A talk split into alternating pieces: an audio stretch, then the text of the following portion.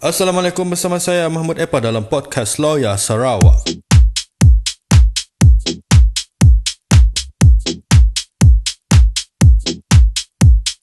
Assalamualaikum puan.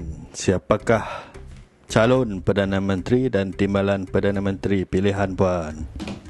Okey, untuk uh, Perdana Menteri, I choose uh, Datuk Seri Anwar Ibrahim. And untuk timbalan Perdana Menteri, uh, Sya, uh, Said Shadiq Okey, boleh puan uh, berikan sebab kena puan uh, uh, milih yang dua orang ya?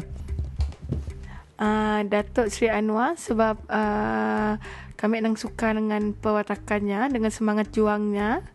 Okey, maunya memimpin kita insya-Allah nya boleh menerapkan semangat ya.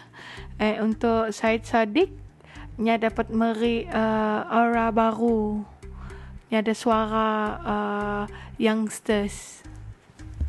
Hello bro, who is the prime minister of your choice? Hi, uh, the prime minister of my choice would be Dato Sri Anwar Ibrahim. Go PH. Why you choose Anwar Ibrahim bro? Well, not trying to dive in too deep, but to me, Anwar Ibrahim has been one of the most transparent uh, person in the in the politics scene right now, and I believe that he will change the whole government and eliminate and eradicate all that is bad in the cabinet. And I feel like he is going to bring a better future for Malaysia. Okay, thank you. Hello, Lopan. Siapa you pilih untuk Perdana Menteri kita? Anwar Ibrahim. Oh, sebab apa?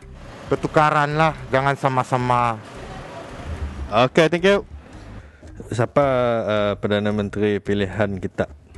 Of course Anwar Ibrahim. Kena tak milihnya?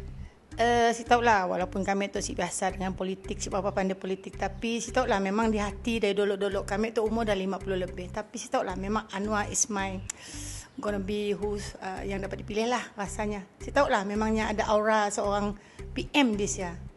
Okay. Okay, Lopan. You pilih siapa Perdana Menteri baru kita? Uh, Anwar Ibrahim. Oh, kenapa? Uh, sebab semua uh, UMNO UMNO uh, tersambung lagi.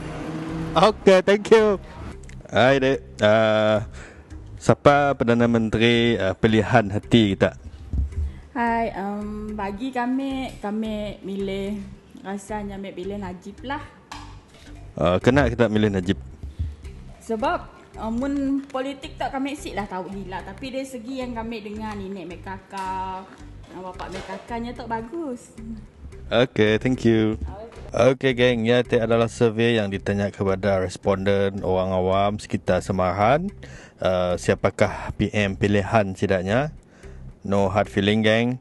Itu hanyalah survey randomly untuk dengar pendapat orang awam Thank you for listening podcast Lawyer Sarawak. See you again. Bye.